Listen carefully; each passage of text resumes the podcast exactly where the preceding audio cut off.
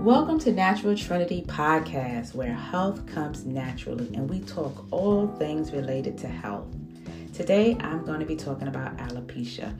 Yes, we've seen this slap across the world, but I am not addressing that.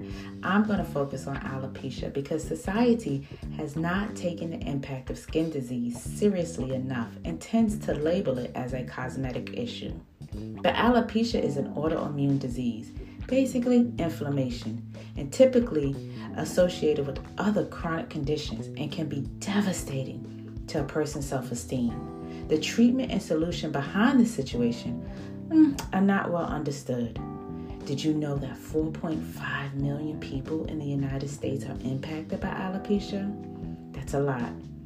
Hair growth occurs in what we call the matrix of the hair bulb.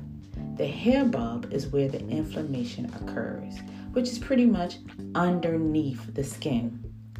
The body produces keratin, which I know we've all heard, and also melanin, which we've all heard, but we call those stem cells. This is a continuous cycle of regeneration of hair that is stem cell dependent. So, pretty much, your hair is supposed to shed and grow back. But in alopecia, the hair bulb becomes inflamed and prohibits hair growth. There is no known cause for this autoimmune condition, and treatment pretty much ranges from immune suppressive drugs, something like chemotherapy, and also other drugs like steroids.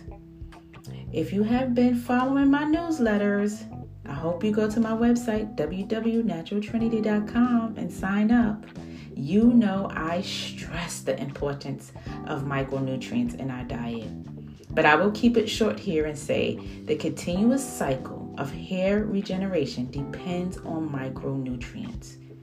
Recent research has shown that a deficiency in vitamin D, zinc, biotin, magnesium, iron, also other B complex vitamins, can produce malnutrition associated with alopecia. So many nutrient deficiencies may be related to hair loss. Still, please make sure a screening and physical exam is conducted for these deficiencies to determine if a genetic disorder is the issue, a medical condition is the issue, or dietary concerns. Listen, I'm going to stop there because I think that is more than enough information to let you know all about alopecia and also give you some ideas to share with your friends who might be suffering from alopecia. To just go to the doctor, do some more research, see if there's any deficiencies, ask the doctor to do some blood tests on your micronutrients to see if you're deficient in any of those areas. Also, you can do a gene test to see if it runs in your family. But either either way, please share the love with others, support others, and let them know that you are there for them. Once again, this is Natural Trinity Podcast, and I'm glad to have you here.